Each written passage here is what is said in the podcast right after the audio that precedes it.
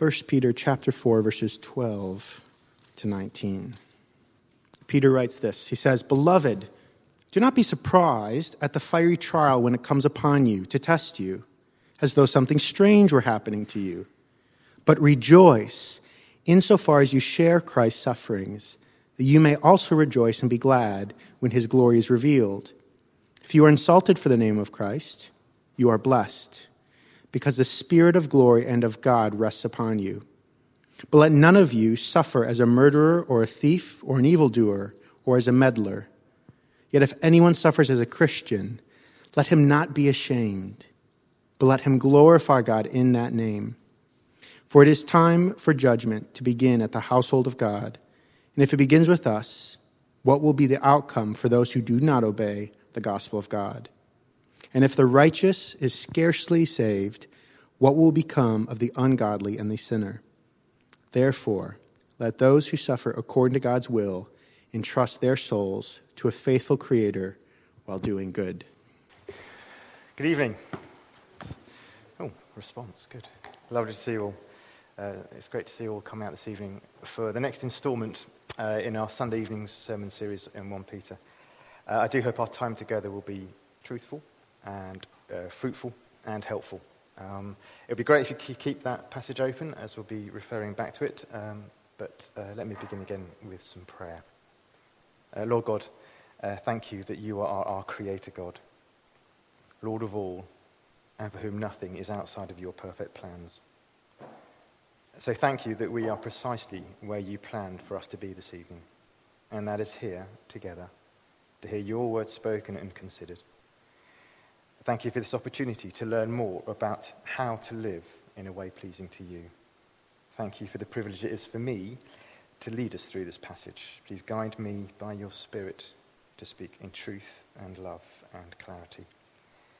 And please open our hearts and minds to what you have to say to us this evening. Amen. Great. Well, so following on from last week, when Mitch took us through the first half of chapter 4, and how the gospel shapes the thought life of Christians and leads to an unmistakable transformation, tonight we'll be working through the second half of the chapter to unpack the key things God is telling us about how we should conduct ourselves when we suffer for this transformation. So, where do we begin with this evening? Perhaps not where you thought we might be starting. When was the last time you walked into a lamppost? Have you ever walked into a lamppost? It is painful. But I've gone one better, and I've managed to actually run into a wall. As a 14-year-old, playing a version of tag where when someone's got the ball and they throw it at you, and if it hits you, you're it, a friend of mine cornered me against a wall. Now, without going into too much detail, he threw the ball, I ducked away, and smashed my front teeth on this little edge of the wall. I badly chipped one tooth and knocked the other one out completely. Now, these are my adult teeth, so that was it. No teeth. And I've had a fourth tooth ever since. Now, whether it's a lamppost or a wall or something worse, while it might be funny for onlookers, it's not that much funny for the sufferer. It can be painful both physically and emotionally. And this, for me, was painful. I was unprepared for the impact. I wasn't happy about it. There followed years of reconstructive dental work. And at no point did I think this was good for me, because my mouth was still growing, I couldn't actually have a fixed denture. So I had a tooth on a plate, a bit like you might have a brace on. So you can imagine what it's like for a teenager. I spent most of my teenage years fearing that my tooth would fall out at any moment. So no, there was nothing going to be good coming out of this suffering for me. Now, let's widen that lens of that analogy a little further. Life is tough. There is often suffering. We're all touched by hardship. So what have you had to contend with?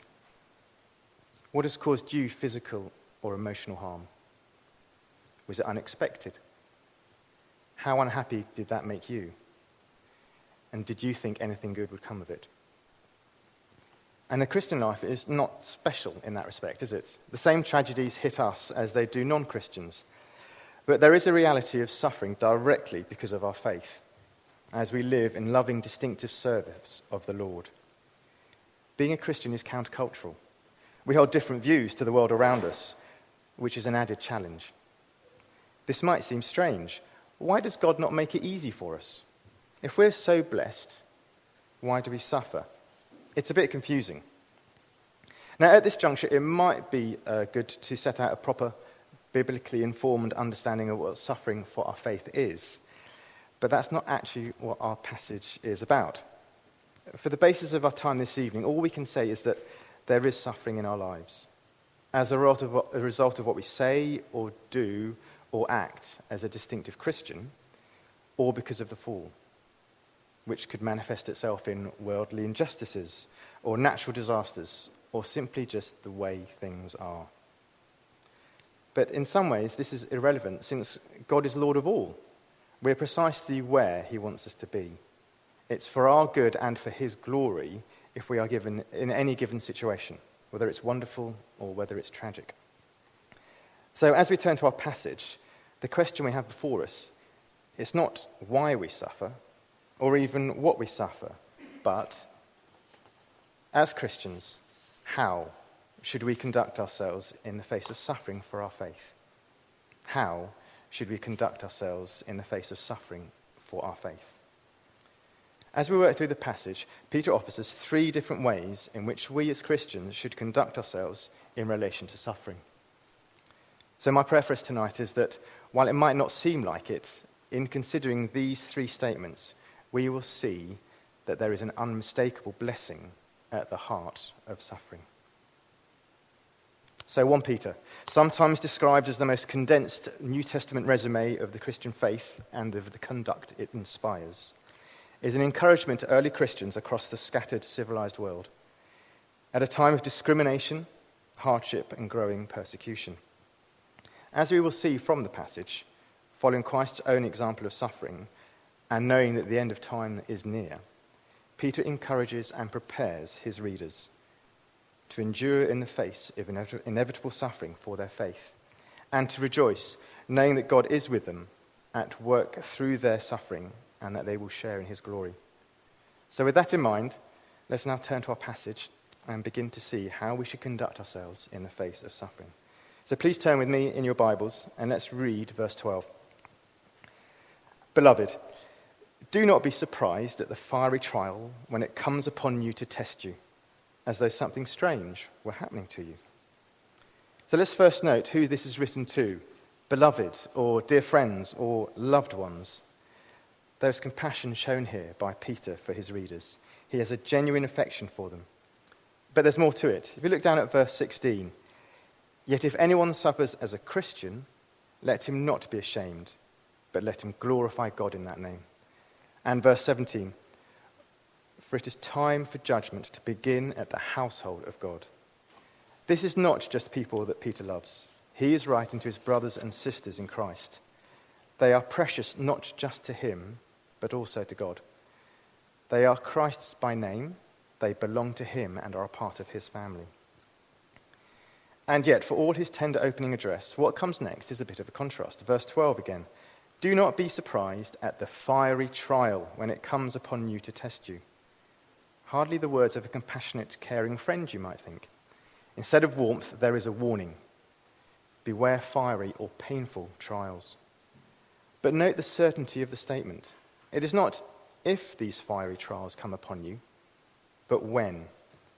We are not to be surprised. This is going to happen. If you follow Christ, then you will experience discomfort, challenge, and pain. So if we are going to experience this, surely it's better to know about it than not. It is precisely because Peter loves those he is writing to that he tells them of this suffering.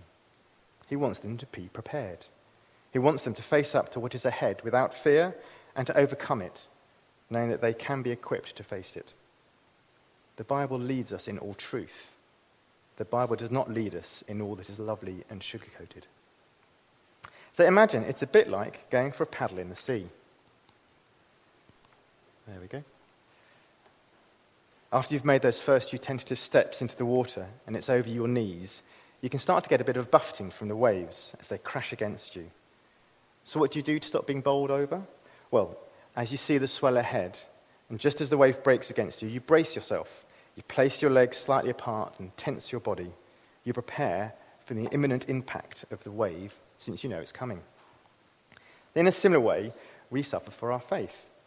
When we are sidelined by our friends, or our jobs are at risk as we stand up for our faith, we should remind ourselves that this was coming, it was inevitable. It then stands to reason, if we are to expect it, then we would be prudent to prepare for it. And how do we do this? By ensuring that our faith is built on solid ground. And what is that solid ground? Well, Peter has told us this in this very letter. Behold, I am laying in Zion a stone, a cornerstone chosen and precious, and whoever believes in him will not be put to shame. Quoting Isaiah, Peter is pointing to Christ as the chief cornerstone. So hold dear to Scripture, old and new. Grow in your knowledge and wisdom of God through studying it. Always look to test what the Bible has to say about all aspects of your life. What does it teach on grief? What about persecution? What about temptation? Heed Peter's warning. Get ready in the good times, because when the darker days come and you're not prepared, well, in the midst of that suffering, we may seek comfort in the wrong place. In our bitterness, misunderstand why these things are happening to us. Has God really abandoned me? In our anxiety, forget what the Bible tells us. In our desire for self-preservation, dismiss what Jesus did for us. And even in our anger, blame God and reject him. Remember, we can rely on Christ, the chief cornerstone. We will always be able to turn to him in prayer, even in our darkest times, when we feel ill-equipped and helpless. He will see us through.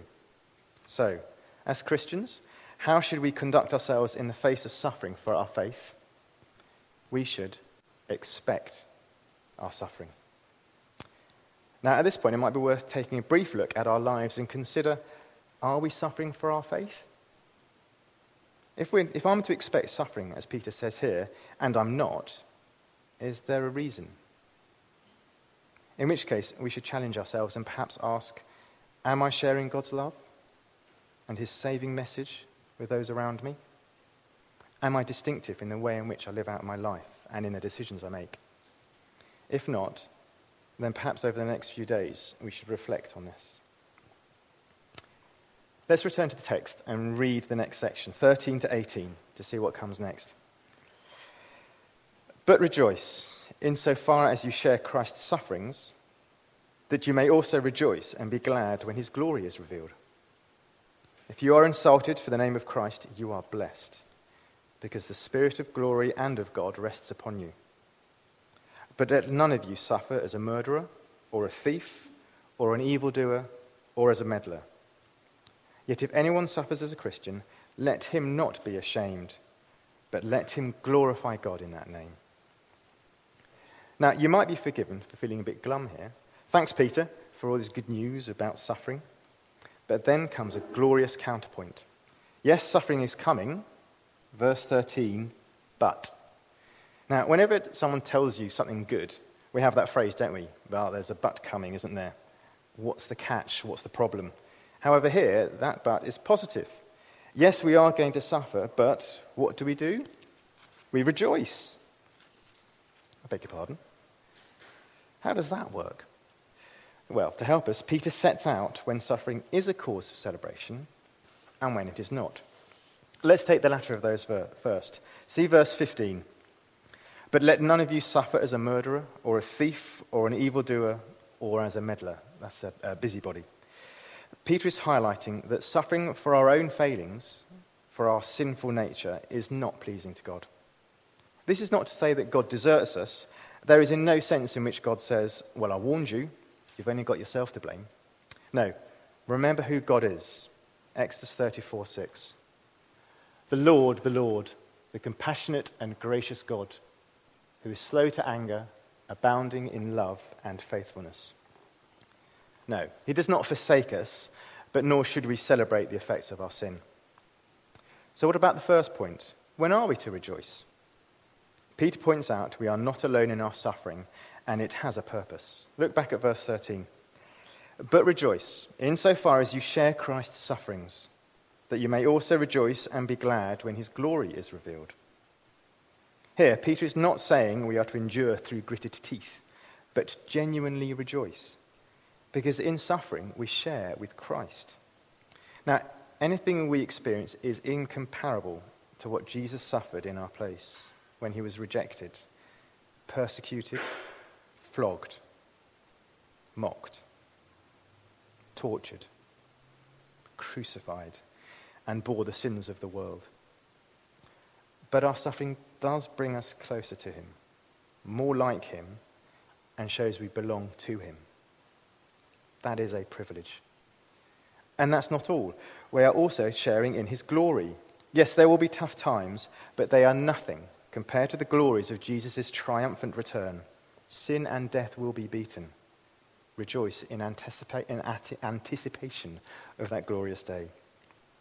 Now, if that sounds like a tough ask, then take courage, because we have help. Verse 14. If you are insulted for the name of Christ, you are blessed, because the Spirit of God, glory and of God rests upon you. So stay strong. The Holy Spirit is at work, equipping us for the trials before us. As it says there in verse 16, let him not be ashamed. Peter knew all about shame. When the cock crowed and he had rejected Christ 3 times, he's saying here, don't make the same mistakes I did. Instead, glorify God in that name.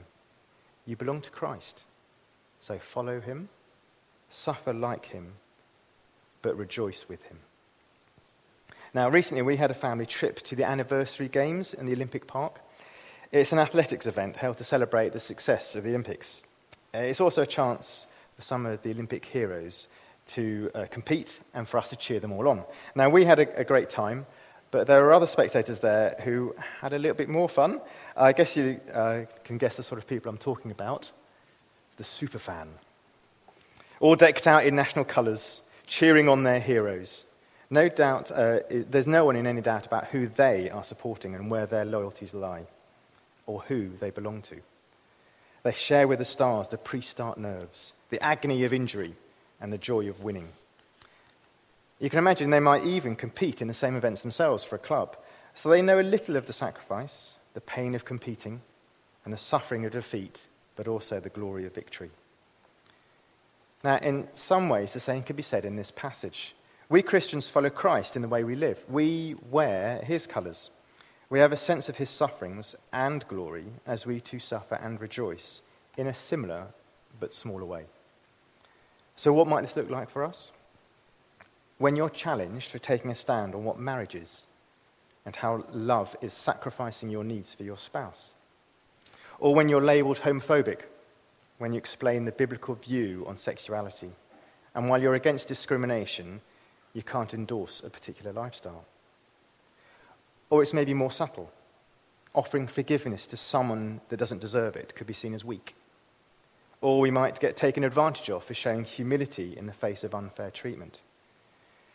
When this happens, recall these truths. This is God moulding you into something wonderful, being more Christ-like.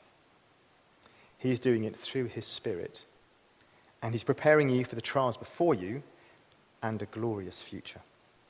And all the while, you are glorifying him. So, as Christians, how should we conduct ourselves in the face of suffering for our faith? We should expect suffering.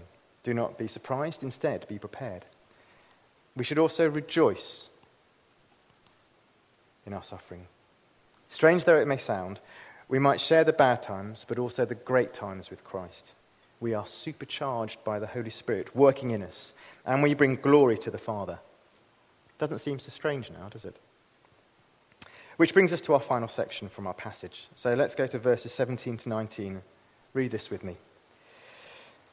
For it is time for judgment to begin at the household of God.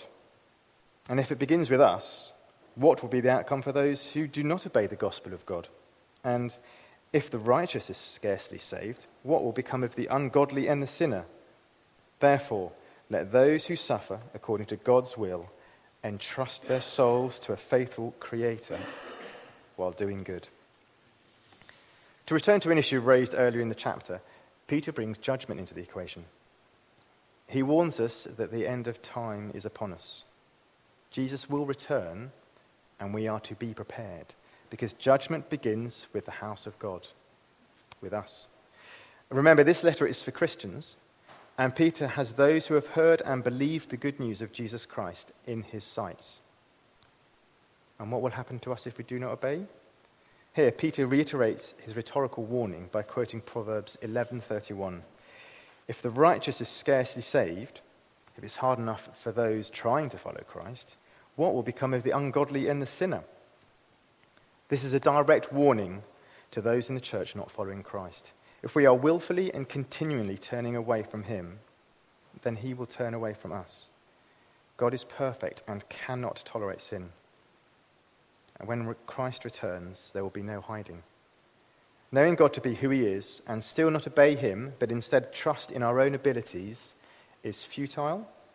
It leads to despair and ultimately our destruction. So what are we to do? Well, verse 19, therefore, or instead of following this ungodly path, those who suffer according to God's will entrust their souls to a faithful creator while doing good. We are to trust our lives to God. He's preparing us. The fiery trials of verse 12 are from God. Tests to prove genuine faith, a process of purification, being made more Christ-like. Romans 8:28. And we know that in all things God works for the good of those who love him, who have been called according to his purpose. It is of his design and making, not ours, and it is for a reason known to him. So, as Paul states a few verses later, what then shall we say in response to these things? To this suffering. If God is for us, who can be against us? Trusting ourselves, thinking that we are the ones to sort out our mess, leads to resentment, anger, blame, and failure.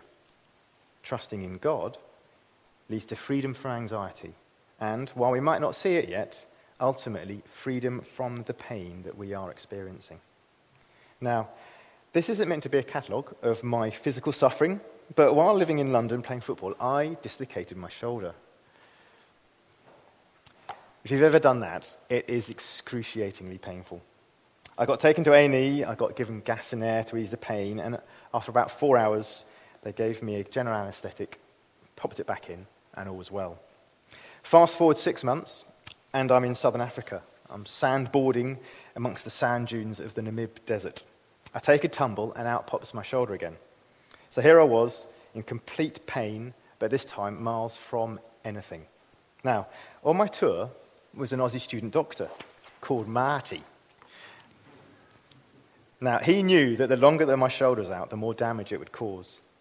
He also knew how to put it back in, but as a junior doctor, he hadn't done it very often. He explained all this to me and that the process would be even more painful because I didn't have any pain relief. But he didn't think he'd trap any nerves. It was risky, but better than travelling for a day to find a hospital. Now, I was in so much agony, I couldn't really think straight. But I let him do it, and it was a success.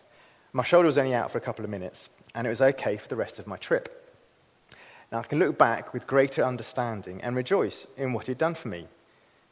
He had my best interests at heart. Now, in some ways, it's much the same for us as Christians. Now, happily, we don't have to trust in an unqualified Aussie doctor, but we can completely entrust our lives to God, our faithful creator who has our lives mapped out. So when we are suffering, we so often call out, why? Why, God, is this happening to me? Remember these words of Peter's. Have no fear, God is with you. Trust in him. Trust his word. Trust his power. Trust in the power of prayer. Trust him to provide that loving support when you need it. Trust him for the inner strength to keep going. God knows more than we can comprehend. He leads us through the storms and out the other side, and knows how we will be so much better for it. So, as Christians, how should we conduct ourselves in the face of suffering for our faith? We should expect our suffering.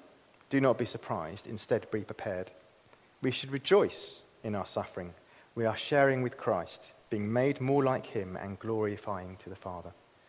And finally, we should trust through our suffering. There we go. God's got our backs. He knows what we're going through, why it is happening, and how good it's going to be for us when he delivers us from it. Now, in conclusion, as we consider these three responses to suffering, some potential preconceptions that we as Christians might fall into. Suffering for our faith is not due to our bad actions that we are to be delivered from. No, they are defining moments in our Christian lives. They are stepping stones, not stumbling blocks. Suffering is not a sign that God wants us to be unhappy. No, they are a sign he wants us to be more Christ-like. We are pots of clay, moulded by a master craftsman into something beautiful. Suffering is not to be ignored. No, it is something to be prepared for. So grapple with thorny subjects like suffering when we can, so we are ready when they come. Suffering is not to be exaggerated. No, think of brothers and sisters across the world. They're suffering and they are truly under threat. Our lives are relatively blessed. So maintain some perspective. Suffering is not, however, to be dismissed either. In this age, we are being increasingly sidelined by a secular culture. So keep going and stand firm for the gospel. In our Christian lives, we will walk into some lampposts. We may even run into some walls. It can be hard, painful, and at times feel like nothing good can ever come of this situation. But in the same way that I can actually look back on that episode with my teeth and say, it was actually good for me and prepared me for greater tragedies that were to come, so we can all look at the challenges of our Christian lives and see how God equipped us to cope for the greater challenges to come. So remember, in suffering as Christians, we share Christ's pain and joy and are united with him. It does not destroy us, but purifies us. And I hope that we can now see that suffering for our faith is, in fact, an unmistakable blessing. Let's pray. Lord God, thank you for our time this evening, for this opportunity to pore over your word and learn from it. Thank you for this instruction in what to do in the face of suffering.